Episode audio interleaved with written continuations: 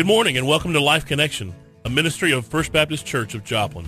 We're glad that you're taking the time to join us this morning as Pastor Jamie shares an uplifting message with us from God's Word. This sermon was recorded from our ten thirty service at our downtown location at six thirty-three South Pearl in Joplin, Missouri. We have been journeying looking at rescue. We've been finding spots in the Scriptures where God has rescued people or his people from particular uh, danger. You may remember the very first one we looked at was when Peter got out of the boat and he started walking to Jesus in the middle of the storm on the water. And when he did that, he started to sink when he saw the wind and the waves boisterous. And he cried out, "Lord, save me." And as he was sinking, the Bible says that Jesus immediately stretched out his hand, grabbed Peter, and rescued him. And we looked at how in our lives that when we're when we're sinking in sin or despair or guilt, and we looked at the real-life story of Donna Westervelt and the loss of her daughter at eighteen years old, and how that was such a devastation for her. But God reached down in the midst of her despair and that pit of turmoil that she was going through, that spiral of sorrow, and he reached in and he has secured her and sustained her through that very difficult time in her life. You may remember the second week we looked at how Lot, the nephew of Abraham, was brought out of a very wicked place at a very wicked time. And we looked at the real-life story of when, another real-life story of when Kevin and Stephanie Best's marriage was absolutely falling apart. It was, it was falling apart and crumbling in every way possible. And how God showed up in the middle of their living room one morning and, and brought about restoration and forgiveness. And God truly uh, rescued their marriage. We also looked last week at the three in the fire. Shadrach, Meshach, and Abednego. They stood up for what was right. They did not compromise on their beliefs. And because of that, their faith got them in trouble. They found themselves thrown into a fiery furnace. But when King Nebuchadnezzar saw that those three were thrown in, he went back to look and said, "Did we not throw three men bound into the fiery furnace? Then why are there now four, and the fourth is walking around as the Son of God?" God was in there protecting them from the damage of the flames. And we realized that God does not just rescue us from pits. He does not just rescue us from utter destruction, but he can rescue us and sustain us in the midst of the trials that our faith get us into. And even though we've looked at all three of these accounts of, of Simon Peter, the disciple, sinking in the water, we looked at Lot being brought, rescued out of Sodom and Gomorrah before it was destroyed, and then we looked at, at Shadrach, Meshach, and Abednego being rescued from the fiery furnace. This morning we are looking at a biblical account of rescue, but we're not looking at one particular person in the Scriptures. This morning, the best way to title this, I believe, the person that is at the center of our study this morning is the person next door, the person that works next to you in the cubicle, the person that may live next to you. Maybe it's the person sitting beside you in your seat. This morning, it's not about a biblical example, but I hope that we will be able to take the things that we have learned about how God delights in rescuing us from sin and from the effects of sin and from destruction, and how lo- God loves to bring about restoration and renewal. And we might look not just simply at these examples that we find in the Bible, but we might ask ourselves that question this morning. God, who are you wanting to rescue in my life? God, who are you wanting to reach in and grab out of the pit of despair, out of the pit of sin, out of the pit of destruction? Who, God, in my life, who is that person that you want to get a hold of and realize this morning that God wants to use you and I as a tool to be on mission with him to rescue those in whom he has placed in our life? And this morning I want you to join me In starting in verse eleven. Romans chapter ten, verse eleven, please. "For the Scripture says, whoever believes on him," him being Christ, "will not be put to shame. For there is no distinction between the Jew and the Greek. For the same Lord over all is rich to all who call upon him. For whoever calls on the name of the Lord shall be saved. How then shall they call on him in whom they have not believed? And how shall they believe in him, on him in whom they have not heard? And how shall they hear without a preacher? And how shall they preach unless they are sent? As it is written, how beautiful are the feet of those who preach the gospel of peace, who bring glad tidings of good things. But they have not all obeyed the gospel, for Isaiah says, Lord, who has believed our report? Let's stop there. The apostle is writing to the Christians in Rome, and he is uh, stirring them up, reminding them what it is to be saved, equipping them to share the gospel, and, and, and especially in this part of the book of Romans, he is reminding them that God has not cast off his people Israel, but has a very special plan for them. But in that special plan he has for Israel, the apostle is reminding the Roman Christians that all of mankind, whether Jew or Greek, whether barbarian, whether Gentile, it makes no difference. The apostle makes it clear that if one is to be saved, one has to come into faith of Jesus Christ. Whether Jew or Gentile, it doesn't matter. He has now said that all are under the same condemnation and all have been given the same privilege to come to God through Jesus Christ. And he says, I want us to jump back to verse thirteen for a minute and look at this wonderful verse, this verse that has encouraged Uh, so many people down through centuries. It says, for whoever calls on the name of the Lord shall be saved. And there's that word saved. It's a word that we have referenced, that we have talked about. We have mentioned it many times. But we we also, in this series of messages, have discussed how the word saved also means rescued. And what he's saying is that for whoever will call on the name of the Lord will be rescued. And I told you, even though we're using a different outline this morning than we have the previous three weeks, the same three elements apply to any rescue. Whether you're being rescued from a burning house, whether your marriage is being rescued from utter destruction, whether your soul is being rescued from hell, three things have to happen. And for those of you that have been here through this series, you know what the first one is, is that you have to have harm. You can't be rescued if you're not in danger. You have to be in danger before you can be rescued from it. Re- rescued is being brought out from danger or peril or destruction. So the first element in rescue has to be harm. The second element, ingredient that you have to have in order to be rescued is that there has to be helplessness. You have to be in that place where you cannot get yourself out. You cannot undo what you've done.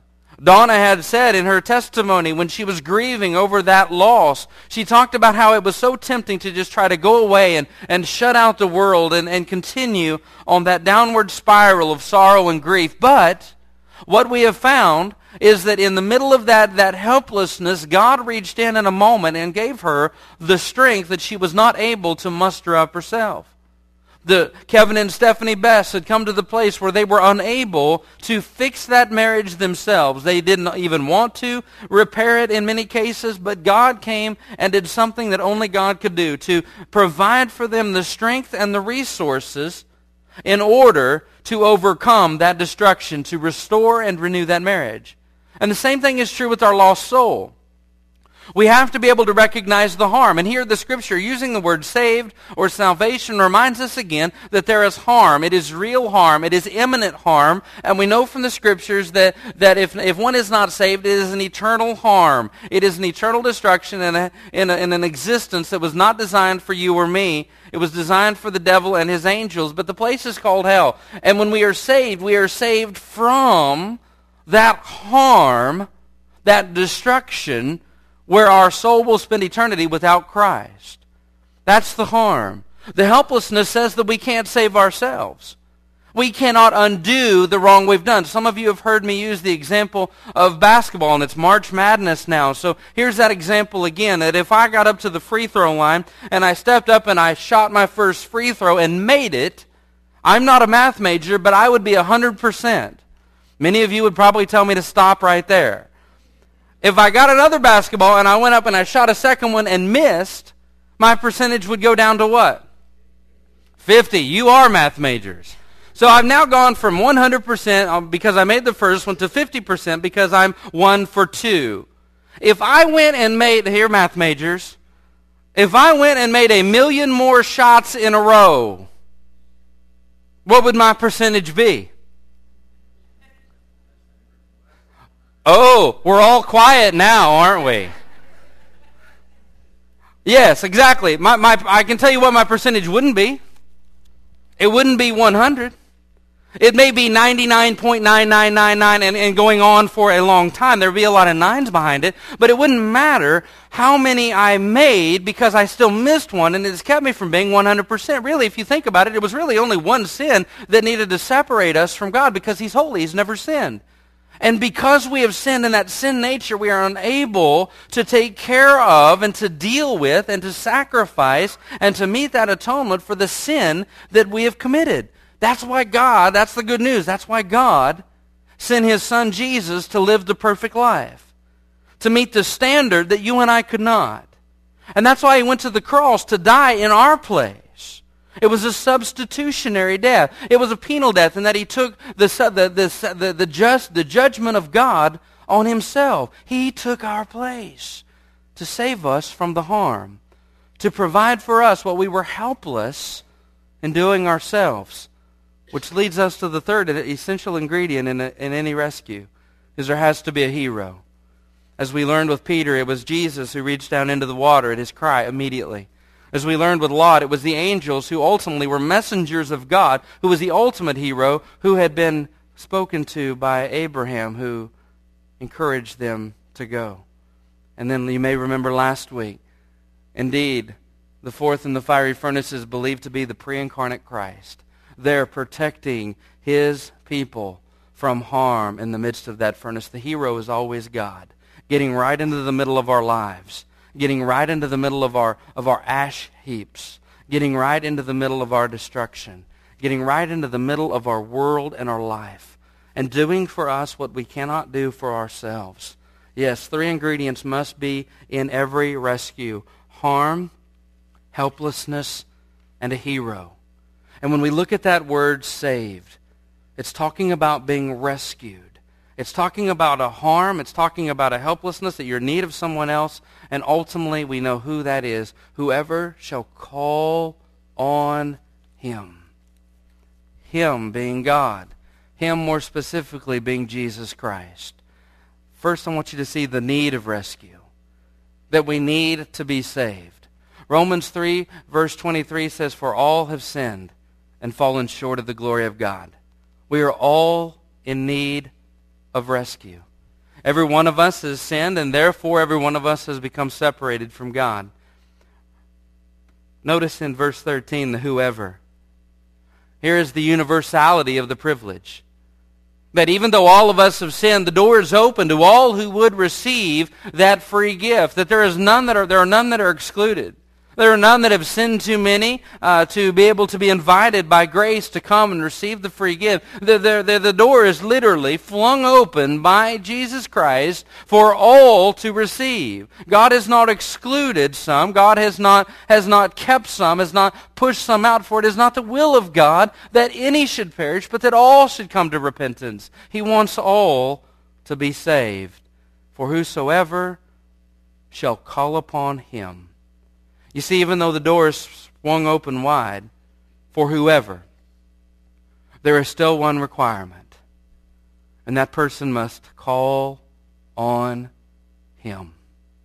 Yeah, the door stands wide open, the invitation is there, but one must believe that they are in harm, one must believe they are helpless in order to save themselves, and one must indeed fall on the mercy of God, asking Him to forgive them of their sins and to be their Lord and Savior. And upon that belief, they may then enter into the family of God, paid for by the blood of Jesus Christ. The door is sprung wide open, but in order to enter into that family, one must respond by faith. Call on Him. That's a,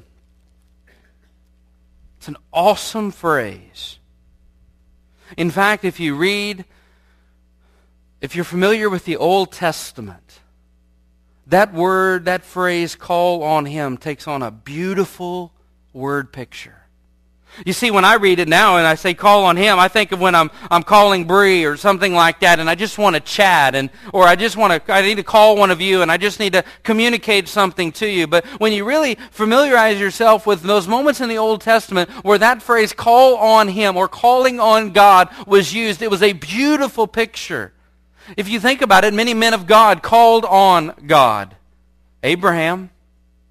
When God had revealed himself to Abraham and given Abraham the call to go to a country that I will show you, Abraham was so moved by God's call on his life that he then, at that moment in his life, had built an altar and called on the Lord. In the Old Testament, when you hear that phrase, called on the Lord, it always means intense worship and praise. Always. It is the response of a person who has had an amazing encounter with God. And calling on God is not simply speaking to him. It is much deeper, much more penetrating in the life than simply muttering words to God. It is a moment when men found themselves face down. It was a moment when men in the Old Testament were giving up their livestock to get, to pay homage and to, to sacrifice and to give a burnt offering to God. Those were moments when men had tremendous encounters. And what this says, what this scripture says is that whosoever shall call on the name of the Lord shall be moved by faith in an encounter with God, who has revealed to them their need of save, salvation, who has revealed to them their helplessness, and has revealed himself a true and faithful hero. To all who will call on him, they shall be saved. The need of salvation. Some of you have trusted Christ as your Savior, and we come in this morning praising him. Those songs give new meaning to the, the tune of our heart as we, we, we sing those words to a God who saw our harm, who saw our helplessness, and before the foundation of the world put in order his plan to redeem us, because he is our faithful hero. Amen? Notice the second thing, the means of rescue this morning. The means of rescue. Now, Jesus is the one who did the work. Jesus is indeed the one who went to the cross, who paid the penalty. There's no man on earth that could take your place for the substitution of your sins in full. It had to be Jesus. But I want you to notice the role that the apostle, in speaking about this universal opportunity for salvation, I want you to see the role and the relationship that those of us who are saved play and cooperating with God. Notice what he says in verse fourteen. He says anybody can be saved if they respond in faith. But then verse fourteen says, how then shall they call on him? Remember, how then shall they pray? How then shall they worship? How then, in this context, shall they come to that saving knowledge of Jesus Christ, in whom they have not believed? How shall they call on him? How shall they get to that place where they cry out, recognizing the harm, recognizing their helplessness, recognizing the hero? How shall they get to that place if they have never believed? You see, Abraham believed from his encounter with God that God existed. He believed God's call. He believed that obedience was a result, was to be a result of this. And Abraham fell down and worshiped. And what the Bible tells me in this particular instance is that before someone can call on God, they have to believe. Now, that word believe gets thrown around a lot. I would imagine if you probably took a, a poll of people, you would find a large amount of people, and the numbers vary. You would find a huge number of people that say, well, I believe in God. And so oftentimes we're tempted when someone says, I believe in God, that we, we pass on and we move on and, and, and account that that is a sufficient answer. But the Bible says there is only one name under heaven given among men whereby we must be saved. Acts four twelve tells us there is only one name under heaven given among men whereby we must be saved. That word believe does not just mean, well, I believe that I believe in God the same way that I believe Chevy trucks are the best. Or the way I believe that the Atlanta Braves are not just going to the World Series, but they're going to win it. That we, we use the word believe for a lot of different things. But I want to show you something. Hop down with me to verse sixteen. I want you to notice something awesome about verse sixteen and what it says about the word belief. It says, but they have not all obeyed the gospel. For Isaiah says, Lord, who has believed our report? Verse sixteen, by quoting the prophet Isaiah, is now putting two words on the same level. He says they have not all believed our report, because he quotes Isaiah saying, Lord, who has believed our report? Putting obey and belief on the same level. To believe is not simply to have in your mind that you think it, it, it exists. It is not simply to believe in the existence of God, but this belief that we find in Scripture, this belief that is essential for salvation, is one that leads to a change of the will, is one that leads to a life of obedience. If you and I say that we believe God, believe in God, and yet are not walking in obedience to God, there is serious reason for us to question our original belief in Him. Isaiah puts belief and obey. They're not obeying God. Therefore, how can we believe that they even believe in God? If I'm going to believe, it is not simply this mental thought. It's not simply this up here thinking, well, yeah, God exists. It's walking in obedience to Him. It's a, a faith that brings about an action, a change of the will, or a submission to the one in whom I believe exists. If we say we believe in Jesus, then we ought to obey Jesus. Would you agree with that? If we say we believe in God, we ought to walk in obedience to Him. Notice this next word. He says, in essence, asking this question, we cannot, they cannot call on Him if they do not believe in Him. And now the direction starts to change. He says, how can they believe? How shall they believe in Him of whom they have not heard? How shall they believe in Him in whom they have not heard? First, they must call in order to be saved. But how can they call on Him in whom they have not believed? And now he steps it up even more and says, how can they believe on Him in whom they have not heard? There are really two, two mutual responsibilities here. There's first a, mutual, a responsibility on the part of the hearer. We hear many things in life. We have many voices that we are tuned into. We have many things that compete for our attention. But what he is saying, what he is suggesting, is that there should be a responsibility in the things that we have heard. And when the gospel is preached, when the name of Jesus is proclaimed, when the things of God are discussed, knowing their eternal weight of those words, we ought to pay close attention. Would you agree? When the word of God is spoken, when the things of God are discussed, when the name of Jesus is proclaimed, we ought to be able to push away all of those other things that are competing for our attention and listen closely because of the eternal weight and consequences of those words. I know a man, his name is Glenn. He is a man who has greatly encouraged me early on in my ministry. I came to know him because he and his wife visited a previous church that I pastored, and they came to visit because they had been married in that church fifty years before, and they wanted to see it again. And they came in and, and, and visited, and, and they started coming and attending the services there. And Glenn was, and still is, an incredibly godly man. And he has such poor eyesight. His eyes, for whatever reason, uh, have, have, have deteriorated over time, and he wears really thick glasses, and it's really hard for him to see. But he has taught me something about listening and giving the proper place to the Word of God. He recently went to a Bible study that was held in a home.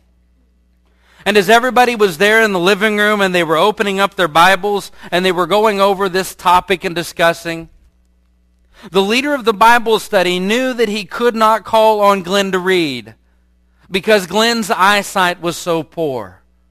And he never realized how poor Glenn's eyesight was until he had seen him in the Bible study that day. The man told me that he sat with a magnifying glass this close to his Bible so he could read the words on the page.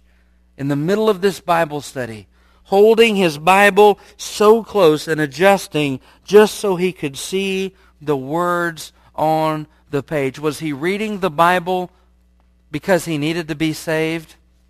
No. Glenn knew the Lord. Glenn loved the Lord.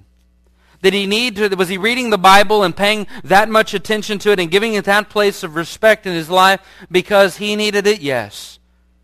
He needed the encouragement. He needed the strength of the promises. But Glenn also knew that it was not just about him. Glenn would read the Bible, would study the Bible.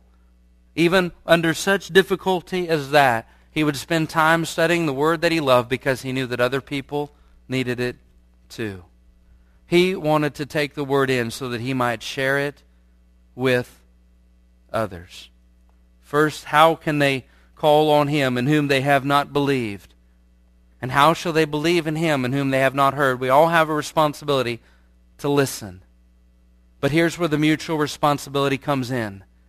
It's not just now the responsibility of the recipient to receive. It's the responsibility of the faithful to give them something to listen to. You see, that's the original emphasis. The original emphasis is not laid on the fact of the person hearing. The original emphasis actually reads and gives us uh, and alludes to the fact that they are listening, but they're not having anyone speak. How shall they call on him in whom they have not believed?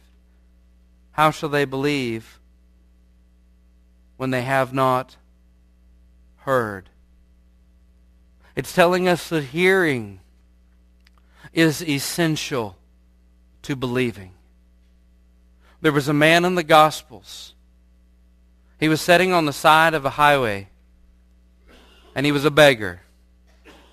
His name was Bartimaeus.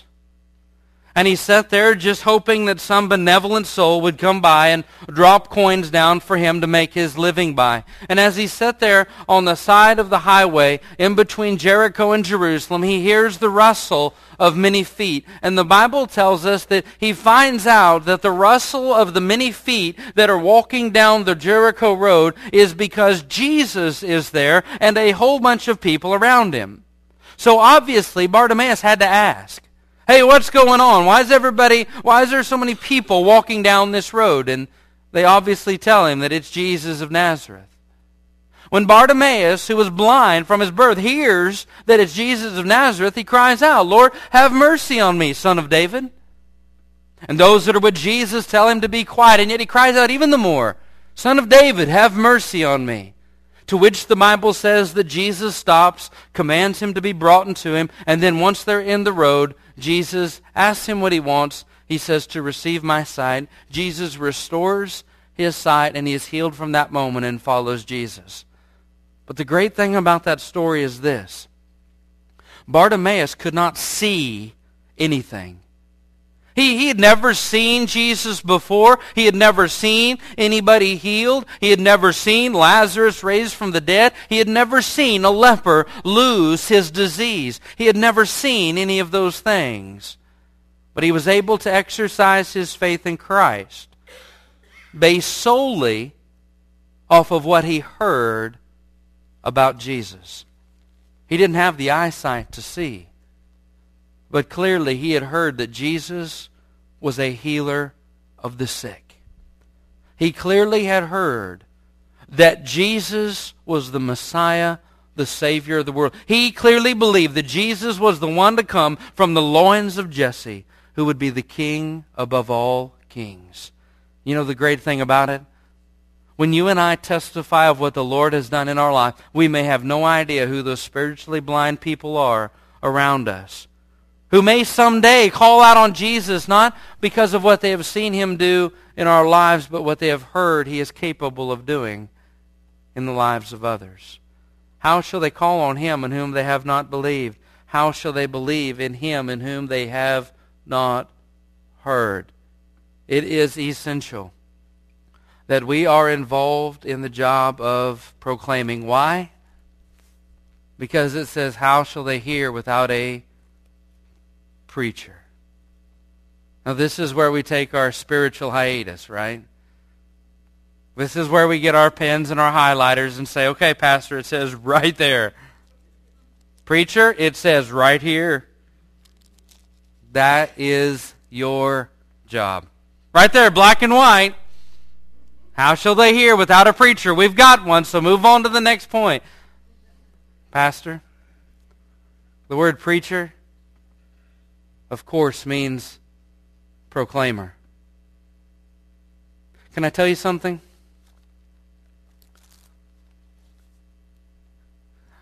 I joke about that. I joke to you and say that there are some that will say, Pastor, it's right there, black and white. How shall they hear without a preacher? We've got one, so let's move on. But let me tell you something. I said that in jest, but there's an underlying serious tone in that joke. There are a lot of us that would much rather some, we, we, we believe that someone else needs to do it. We believe that it needs to be done. But we don't want to be the ones to do it ourselves. Let me share a few quick words with you. Right? You might want to jot these words down. When we are presented with the responsibility of sharing the gospel, when we are, are presented with that, res, with, with that responsibility to share the gospel, there are usually many different responses that come from that responsibility. And the first one is this. We want to, we want to disprove the call. You may just jot that down. We want to disprove the call. When you hear someone talk about how it is each individual believer's responsibility to bear witness to the truth and the reality and the saving plan of Jesus Christ, we have a temptation to go right to the heart of that and try to disprove the call. We are tempted to go back to Romans chapter ten and say, ah, it says here, preacher, so that must mean the man on Sunday morning who stands up behind the pulpit with a microphone. And that's his job. So we try to disprove the call, to say that it's not for everybody. We try to we try to invalidate that truth. The second thing is this. We try to diminish the effect. We try to say, well, it's not really that bad. If, if, if I don't reach them, if I don't talk to them about Jesus, someone else will. Do you remember me telling you? I've done this with several churches. I've asked the church this question, and I won't ask you to respond to this, but I asked them this question. I said, how many of us, speaking of us in general, as a body, how many of us have failed to share our faith in Jesus Christ with someone because we felt like someone else was going to do it? How many of us have failed to share our faith in Christ because we believed that someone else would do it? And every time I've asked that in three different churches, seventy-five percent, three out of four hands went up. Now think about that for a minute. If I said, how many of you have failed to share the gospel of Jesus Christ with someone because you thought someone else was going to do it? Three out of four hands went up and said, that's me. I've done that. My hand went up also because I'm one of those. And I asked those three churches. I said, if three out of four of us have failed to share the gospel of Jesus Christ with someone because we thought someone else was going to do it, what do you think the church down the street? What do you think the percentage is there? What do we think the percentage is of the other church down the street? And you know what? More than likely, that church is seventy-five percent. You know what? More than likely, that church is seventy-five percent. And that church is seventy-five percent over there. And I started to come to grips with the reality that I believe that lost people aren't slipping through the cracks. They're falling through gaping holes. Because we're all thinking that someone else is going to do it. We have either tried to disprove the call or to diminish the effects. I don't want to do it, but you know what? I bet someone else is going to do it. Here's the third thing. We try to disqualify ourselves. I'm not capable of doing it. I, I don't know the Bible that well. And sometimes we try to keep ourselves in this place where we're not, we're not, we feel like we're disqualified, so we don't have to do it. We either try to d- disprove the call, diminish the effect, or disqualify ourselves, saying, no, I'm not the one for that. And that leads us to the fourth and final thing that we try to do when presented with the responsibility. We try to direct focus elsewhere. Nah, I can't do it. But you know what? That'd be a great job for you. That's not really my cup of tea. But you know what? You could do that. Those are all ways that we try to get around the responsibility of the call. Would you all agree with me that a soul dying without Christ and spending an eternity in hell is, is the worst possible existence ever? Would you all agree with that? From what the Bible says about the reality of the existence of hell, would we all agree that that is the worst possible existence that a soul could possibly go through? And if that is true, if that is true, let's plug this, these four excuses back into this illustration that we've been using these past few weeks, and that's of the burning house. If the burning house, if we're going down the road and we see this house is burning and we know there are people inside, if we plug these same excuses into that house burning mentality, then what we're going to say first is, oh, well, the house really isn't burning. That's really what we would do if we're going to disprove the call. We're going to go to the fact at which the house is burning, and we're going to say, no, it's not really burning. It's, it's, it's changing color. It's getting hotter, but it's not burning, when in reality it is burning. Then we move on to diminishing the effect, right? Oh, it's burning, yeah, everybody can see that. There are flames, but the people are going to be fine. Really? Really? A burning house, they're inside. You know they're inside. You now know, and you've come to grips with the reality that it's burning, and yet you say they're going to be fine. Which leads to the third one. We disqualify ourselves. I, I can't go in there. I've never saved anybody before. I can't go in there. I've never gone through training. I can't go in there. I don't know the blueprints of the home. I can't go in there. I'm not capable of doing it. The urgency of the situation demands a response of some kind. We try to disprove the call. We try to diminish the effects. We try to disqualify ourselves. And in that same instance, we would try to direct focus elsewhere. Hey, someone needs to get in there and get those people. When we realize that the fire is burning, the house is coming down, the people are in danger, and we're unwilling to be a part, we try to look for other people to do it. I would imagine if we were presented in a scenario where there was absolute danger for a person, and we were within, and we were within the ability to do something about it, and we neglected to do it, I would imagine that you and I would be grieved in our spirit. If we walked by the burning house, please hear me, if we walk by the burning house, capable of doing something, knowing the danger, and did nothing, and the consequences were that that family was harmed, I would imagine we would weep bitter tears. And yet we can go so often without sharing the truth of the gospel of Jesus Christ, and maybe not give much of a thought to that person's eternal destiny.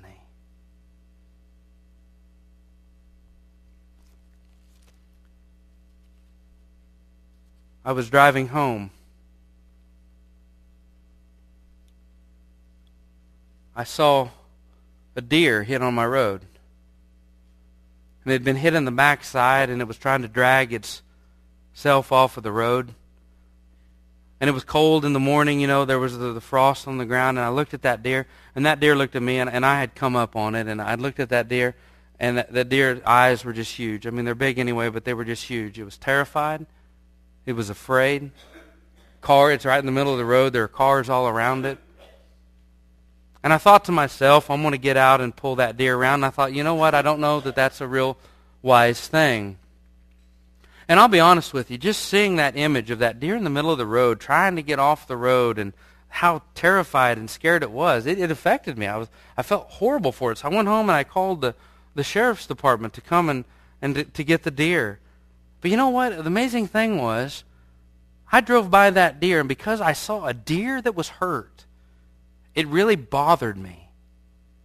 And yet I can walk by people who don't know Jesus, may not know Jesus, and I can keep my mouth shut with the gospel about that one thing that can give them hope, that can give them peace, that can give them true joy in this life and in the life to come, and yet I can walk away from that and not have my heart broken. I think the problem is with me. Maybe I have truly tried to discredit the call, diminish the effects, disqualify myself, and direct attention elsewhere.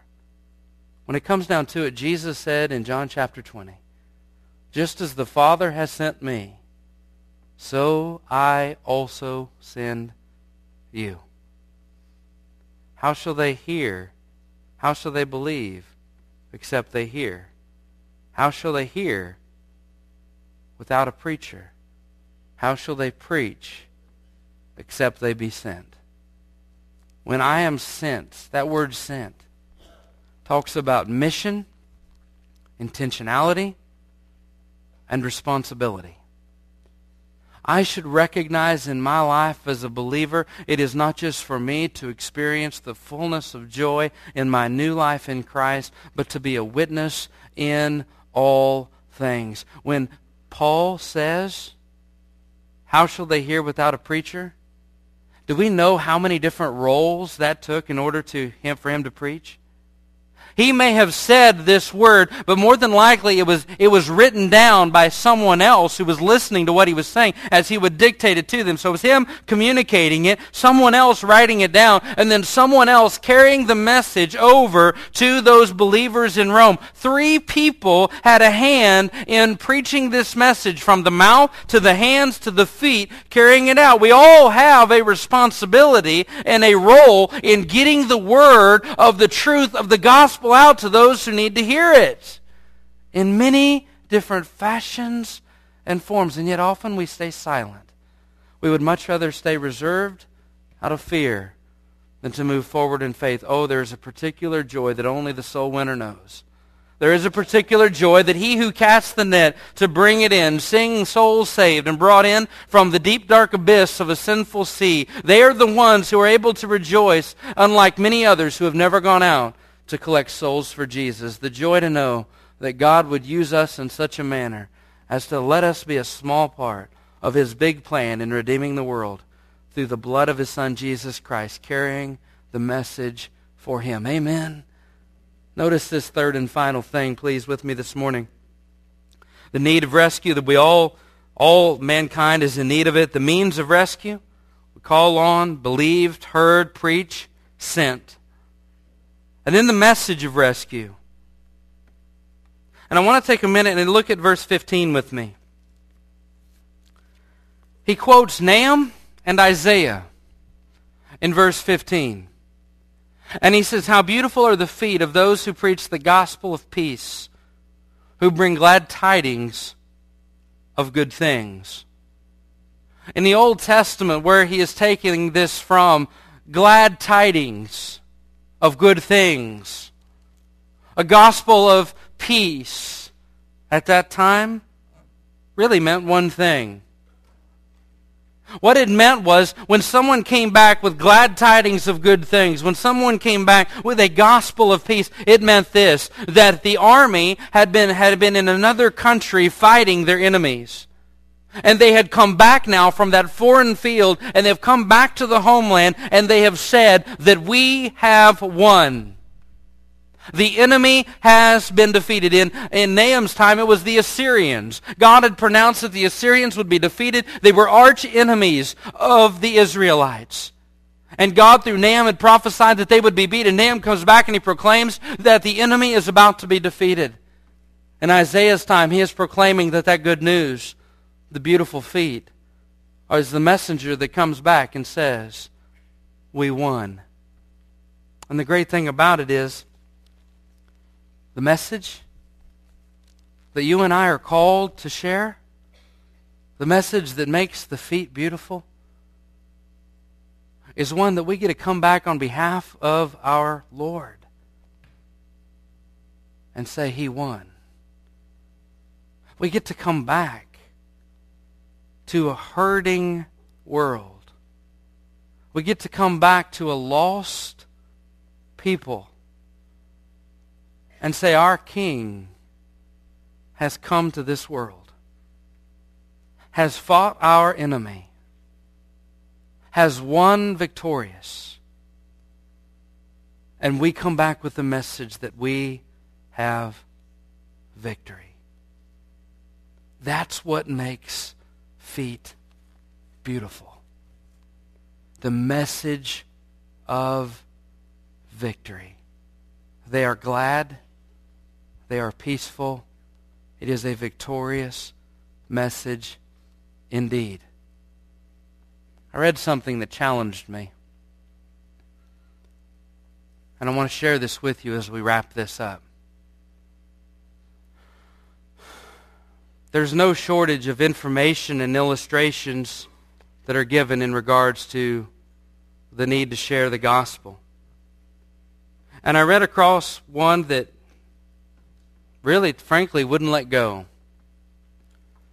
And it was by a professor of missions named E. Myers Harrison.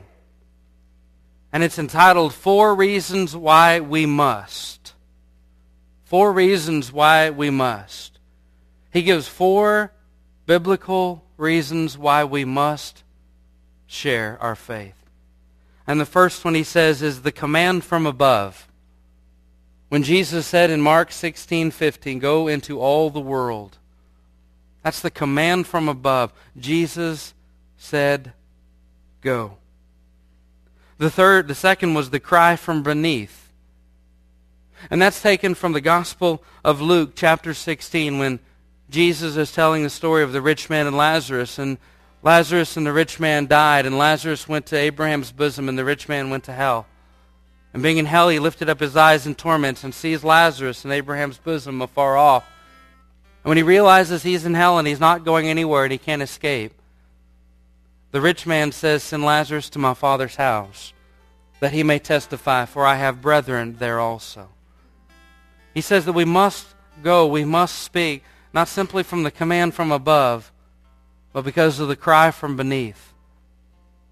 Secondly is the call from outside, the Macedonian church in Acts chapter sixteen that said, come and help us. And fourthly is the compellence from within, when the apostle said in Second Corinthians chapter five, for the love of Christ compels us. I told you throughout this series that God does not want our lives to be destroyed. God does not want us to spend an eternity apart from Him.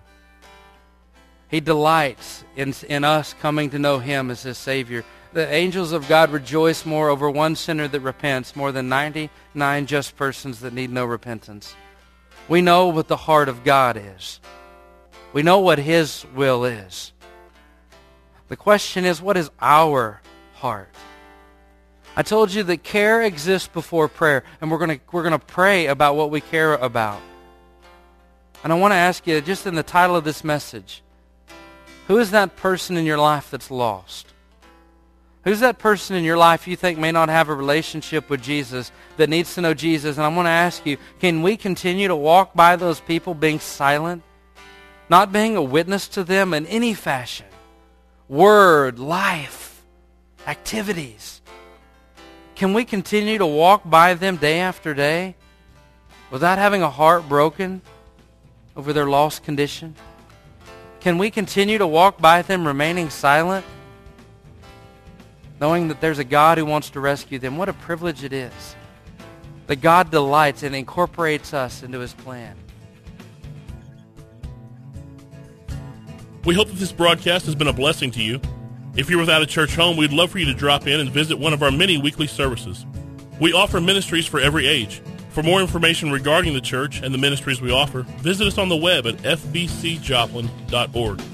For prayer requests or to receive a free, unedited copy of this sermon, please call the church office at area code four one seven, six two four, four five eight five. And thank you for being a part of Life Connection.